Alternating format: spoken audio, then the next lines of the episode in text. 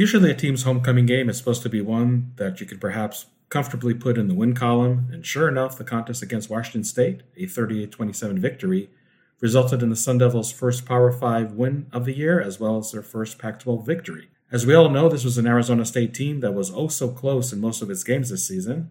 So, what were the elements that helped them finally get over the hump? To answer that question and offer his thorough analysis, we invited the Sun Devil Network sideline reporter Kevin Turner to offer his perspective on not only this matchup, but also the upcoming one in Salt Lake City this weekend against Utah. Thank you so much for tuning in. Let's get this thing started.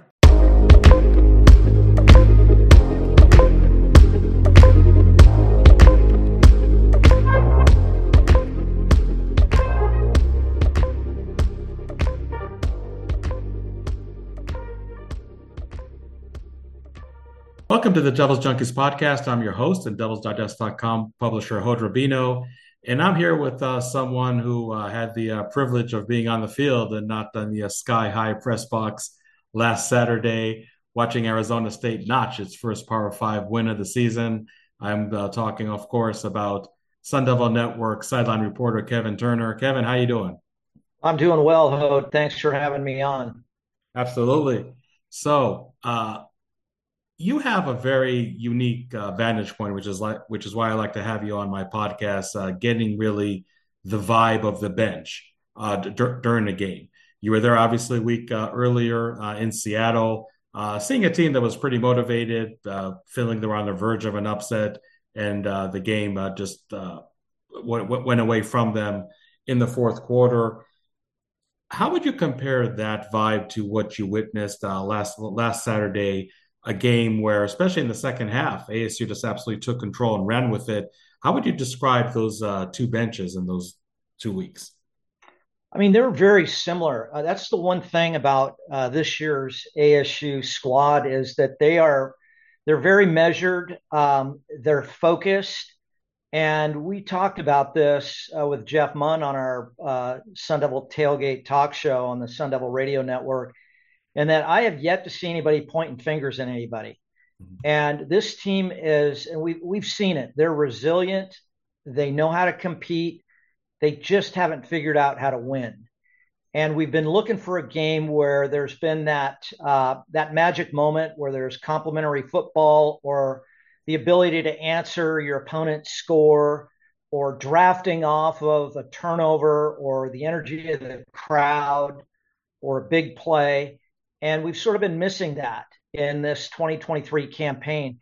And I don't like to say, you know, it was a moral victory uh, two weeks ago in Seattle, but that was, you know, a game where the team looked at each other in the eye and they said, that was a game that we should have won, probably deserved to win, played better than a top five opponent. And for me, that was sort of the shot of adrenaline that this team needed. And I, I thought they, you know, from what Kenny said, they had a, you know, a, a really productive week of practice. Um, and they were able to draft off of a disappointing loss and turn a very disappointing negative into a huge positive. And we heard Kenny before the uh, before the the game this week talk about what they observed or what a bus driver observed with the offense having a dirty bus and the defense having a clean bus. And then to see what and how resilient and how competitive and the leadership and the intangibles that a Trenton Bourguet provides this offense. And then you add and sprinkle into that a healthy DeCarlos Brooks, a relentless effort by the offensive line, and some playmaking uh, on the outside uh, with Elijah Badger at one point, you know, Tim Healey threw it down to me and I said, you know, they've got these ghost jerseys. I said, Badger just came out of that scrum. He was invisible and just picked up 12 yards, breaking three additional tackles. And he's among the nation's leaders in, in broken tackles. So he has this innate ability to, um, you know, to, to, to reverse his field against the grain. It looks dangerous. It looks, you know, at the field level, I'm like, he is going to get killed but he has this kind of this little bob and weave to him and he's just got a sixth sense as to when to duck and dive and move and redirect his his action on the field. it, it is it, it's a true um, gift from the man above because I don't know if you can train to do what he does. Mm. It's just he's gifted in that regard. And then um, you know, no turnovers. So you put all those things together. Um, I guess going back to your original question, was the vibe any different? I will tell you this. Um, after the first series, I believe Washington State went 50, 15 plays, 75 yards to open the ball game. Mm-hmm. And Brian Ward, our defensive coordinator, for the fans that don't know, he's down on the field. He's not up in the booth. Yeah. And he lit up the secondary uh, like nobody else's business. And essentially, what guys were, you know, doing, and it and it takes discipline to do your job. And they talk about the 111th you know, and what they picked up on is that guys were were coming off their assignments and they were playing coverage, and you know, it it sent a very loud and clear message. And you've got to give Brian Ward credit for addressing that and nipping it in the bud right away to get that team focused. As you saw and everybody saw at uh, Mountain America Stadium, is that just how talented and gifted in in real time and live and in person how you know effective Cam Ward is as a passer, how quickly he releases the ball, and how um, how astute and how disciplined his receivers are, and how fearless they are across. I was shaking my head thinking, as a former wide receiver, I don't know if I could play in this offense because I like doing stuff on the outside. I like tunnel screens. I like fade routes. I look, I like to, you know, hit a soft zone or get off a man press. But man, calling that, you know, those kill shots over the middle. And those guys, time and time again, were, you know, catching the ball in traffic, contested, and taking big hits after those catches. So I guess the long answer is this team has been very consistent in their demeanor. But as I said in the pregame show, the thing that was missing with this team was playing complementary football and playing throughout the 60 minute duration of the game. And I and my my word was this team's got to be relentless from the opening kickoff to to the last second of the game. And I saw a relentless focused team that that had conviction and confidence and a belief that they could win.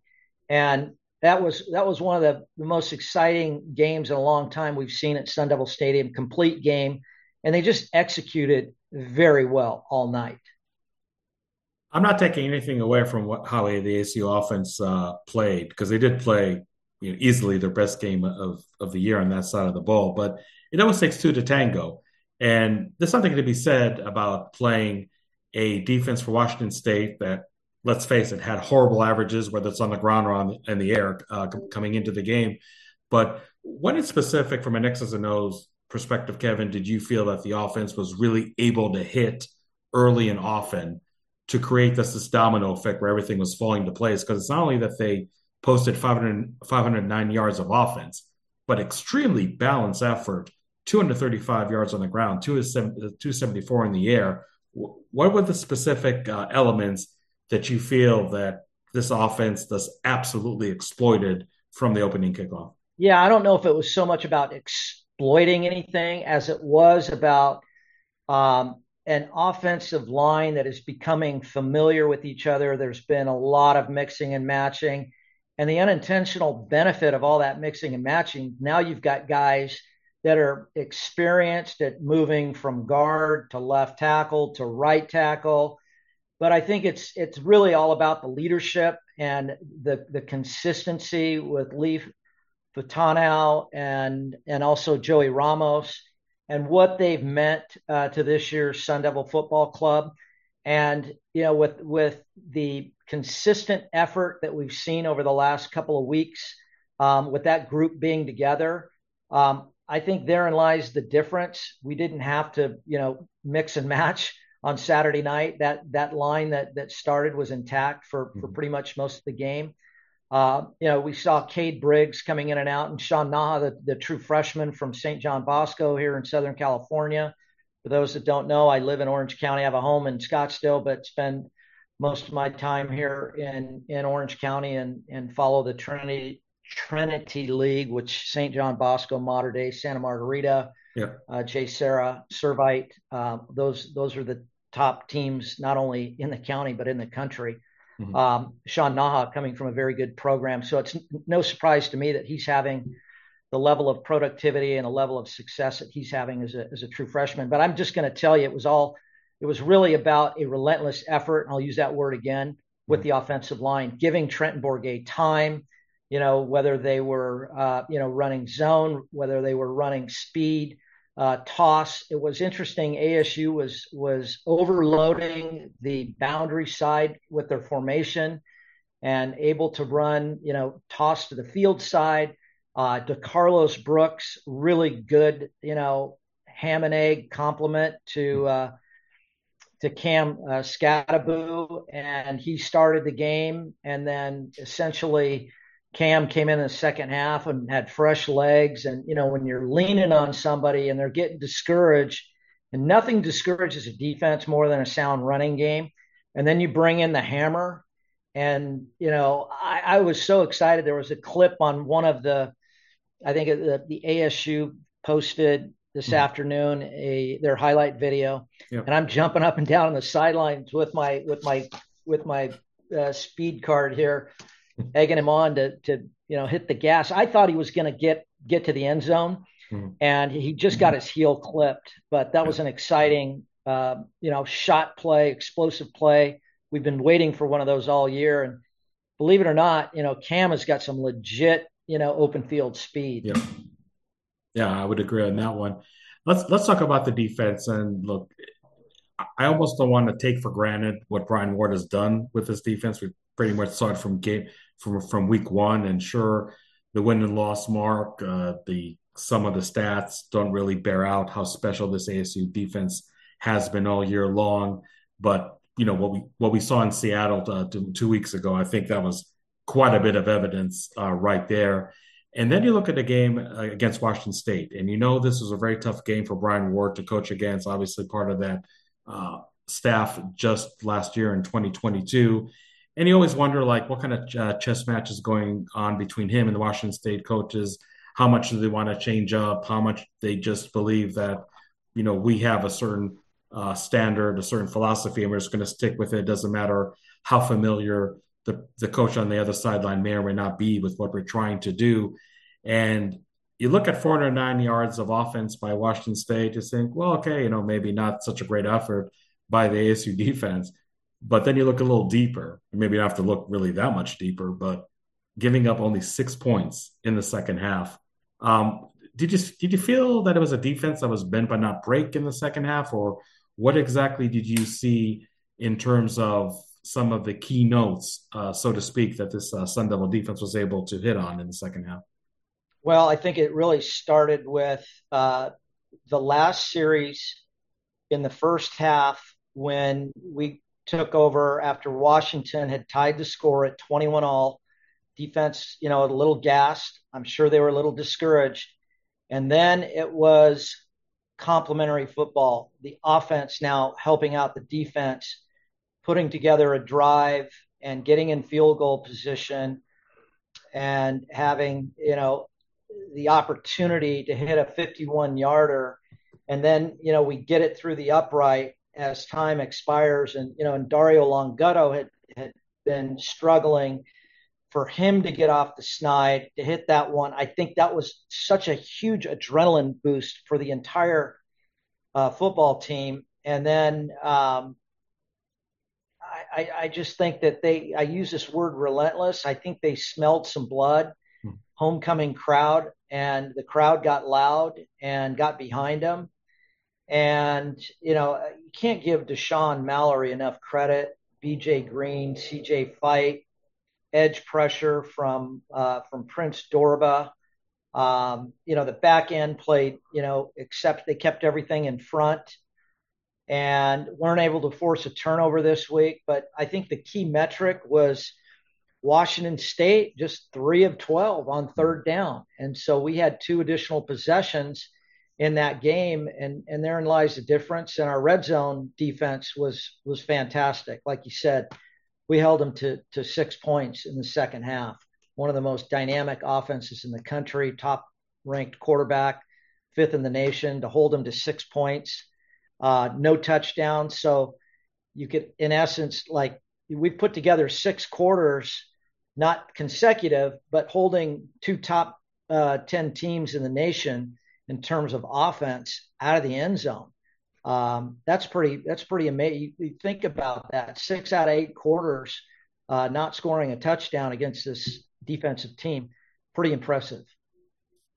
And I think uh, our knee jerk reaction after that Washington State win that it really was a complete team effort and to maybe nobody's surprise, just hours ago, Arizona State has not one but three Pac-12 Players of the Week. Leif Fautanu, uh, the center offensive lineman uh, Player of the Week, uh, Dario Longhetto, Special Teams uh, Player of the Week, like you mentioned, that 51-yarder that he made uh, right uh, before halftime was huge. And uh, and BJ Green, an absolute menace, one and a half tackles for loss, two quarterback hurries. But here you are this week, Kevin, uh, face, facing Utah, and this could be a literal pitchers duo. And I'm I'm talking in baseball terms, not even football terms anymore, because there was I one game. the, the, there was one game when they won 14 to seven. But uh, you, you, talk about a team that, on the one hand, uh, it is a defense that is definitely going to keep uh, Kenny Dillingham and the staff up late at night because how the heck do you crack a unit that averages 17 points, and that's after being trounced uh, just a few days ago by Oregon at home. But uh, on the other hand, uh, you're facing an offense where I almost feel like ASU's defense can, I'm not going to say take a breather, but ultimately you're still facing an offense that only averages uh, uh, 21 points. It's not going to be anything even like a, a Colorado or Washington State offense, let alone the better offenses that ASU played earlier against Washington, against USC you talk about the momentum that ASU has, and I don't know really if you know lack of momentum is how you would describe Utah because they're a very resilient team in their own end. But uh, it's to me, it's always hard to show the progress that you want to show when you have a very formidable opponent um, on on the other end. Um, how do you think um, ASU is going to be able to capitalize what it achieved really not only last last Saturday against Washington State, but also going back, like I said, two weeks ago against Washington, and really try to win in one of the more hostile environments in the Pac-12 and against a team that, even though their record may not be all shiny, they're still ranked 18th in the country. Yeah, I well, let me try to answer the question like, what does ASU have to do? Mm-hmm. It just it, they need a carbon copy of the game against Washington State. They, you know, this game is going to be decided in the trenches. There's nothing exotic that that Utah does uh, defensively. Um, there's nothing really exotic that they do on offense. They're just really well coached. They execute fundamentals, and it's a very difficult place uh, to go and win. I believe they've won 18 out of their last nine. They had 18 wins in a row, mm-hmm. uh, going for 19 against Oregon, and Oregon was able to uh, to win that game convincingly. Um, and I think, and I watched that game yesterday. I taped the game. I watched. I didn't watch the the. I have the access to the coaches tape, but I wanted yeah. to. I wanted to watch the televised broadcast and to listen, you know, to to Joel Klatt. I think he's one of the best analysts in the business. And uh, what what was evident in that game was that Oregon, you know, really their offensive line came to play. The running backs were were relentless. Bo Nix, I think he completed 80% of his passes. Uh, receivers, you know, won their one-on-one battles. Uh, they'll play a lot of man coverage at, in at Utah. Um, they kept the crowd out of it, and uh, you know they they played a complete football game on both sides of football. So, um, you know, the big thing with Utah, obviously, you know, Cam Rising is going to be a you know for sure a medical redshirt. He's not coming back.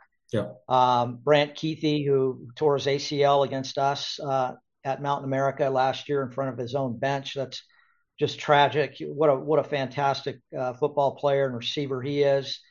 But they've got the kid right here from uh, went to school about a mile away from where I'm sitting, Mikey Matthews, Santa Margarita, freshman receivers, dynamic. Uh, Money Parks, nifty, nifty receiver. Uh, Devaughn Vele, the former walk on from San Diego, big six foot five target. He's playing really well. I think he had his career best game last week. I think he had eight receptions, could have had a couple more. Um, but, you know, they're struggling at quarterback and at running back. I mean, Ja'Quinden Jackson is a big stud uh, who just pounded it down Main Street against us last year, the former uh, Texas quarterback. Uh, he looks like he's nicked up, got an ankle or something. I mean, he's got a definite hitch in his giddy up. So mm-hmm. um, if they can get the if they can run the ball, um, it's going to be a tough game. I believe we can run the ball against them again with our one-two punch. And again, you have to be able to run the ball. That silences the crowd. It demoralizes the defensive front. It allows you to set up your your play action and your jet sweep and get your your tight ends involved. Um, but it all starts with the with the boys up front with Isaiah Glass and Cade and Sean and Leif and Aaron and and uh, Joey. All those guys are going to have to play their have their best effort uh, on Saturday. They play their best game of the year for us to have a chance to win. Okay. Well, Kevin, I appreciate your time as always. Uh, thank you so much. I uh, look forward to our uh, usual Saturday meeting. Uh, this time in Salt Lake City. It looks like uh, just like Seattle, uh, there's going to be a really good football weather. We'll see if uh, the result is also the same as it was uh, in Seattle. Well, hopefully uh, we'll see at the, the team hotel, and I'll I'll buy a, a victory celebration beer and a, hopefully a precursor to. I'm actually gonna. I think I'm gonna uh, wear the same outfit I wore last week because I'm, I'm one of those suspicious receiver kind of guys. So I'm, I'm going to be on the sideline uh, looking the same as I did last week, and I'll, I'll wear it all the way through if, if we keep winning. Sounds good to me. Thanks a lot, Kevin. All right, Hod. Forks up. Go Devils. And that'll do it for this episode of the Devils Junkies podcast. I'd like again to thank my guest, Sun Devil Network sideline reporter Kevin Turner.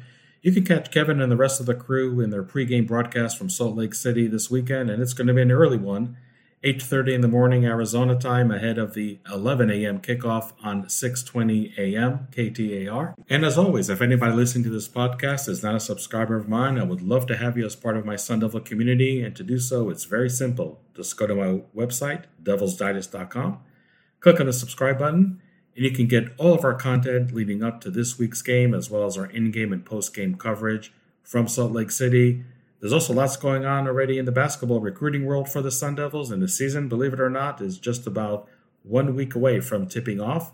And if you're a Seamhead, uh, we've had uh, several baseball features published in the last several weeks, so you can get your baseball fill there as well. Either way, uh, if you want to make sure you're not missing anything concerning your favorite Sun Devil teams, just make sure that you subscribe today at devilsdigest.com. Thank you so much for tuning in, and we will talk to you next week.